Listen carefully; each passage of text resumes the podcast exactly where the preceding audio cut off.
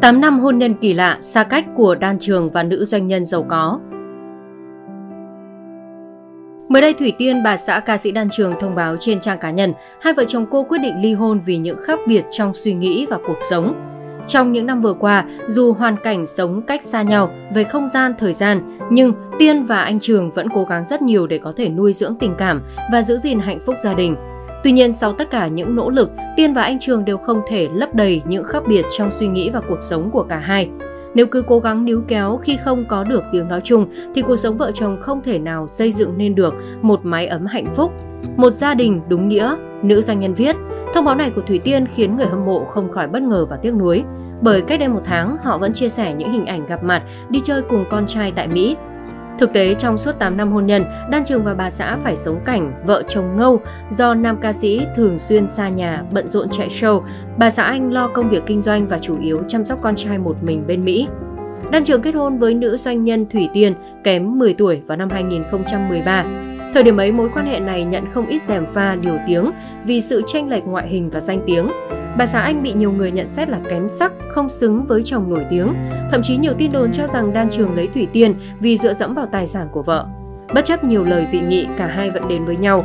Bà xã nam ca sĩ dần lấy được thiện cảm của công chúng với tính cách ôn hòa, điềm đạm. Cô cũng cố gắng thay đổi ngoại hình để phù hợp hơn với ông xã trẻ trung nổi tiếng.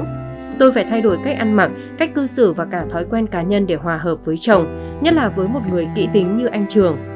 Ngày trước, tôi chẳng chú ý nhiều đến trang phục đâu, lấy chồng rồi mỗi lần đi làm là phải mất một tiếng để sửa soạn. Nếu đi dự sự kiện thì mất 2 đến 3 tiếng. Nhiều lúc tôi thấy việc này còn mệt hơn sổ sách kinh doanh, Thủy Tiên chia sẻ. Năm 2017, cặp đôi đón con trai đầu lòng tên Thiên Tử. Dù vậy họ ở gần thì ít mà xa nhau thì nhiều. Đan Trường ở tuổi ngoài 40 vẫn rất đa show, thậm chí cả những dịp lễ Tết. Không có thời gian ở bên nhau nhiều, cặp đôi thường xuyên gọi điện hỏi han cuộc sống lẫn nhau. Khi đi ra, vợ chồng tôi FaceTime một ngày mấy lần, tôi quen luôn rồi. Khi có bé thiên từ thì gọi thường xuyên hơn nữa. Khi lấy nhau, vợ chồng tôi đều biết mật khẩu điện thoại hết rồi, cầm lên xem bình thường. Chúng tôi không có gì để giấu nhau cả. Đan Trường chia sẻ trong bài phỏng vấn với thanh niên.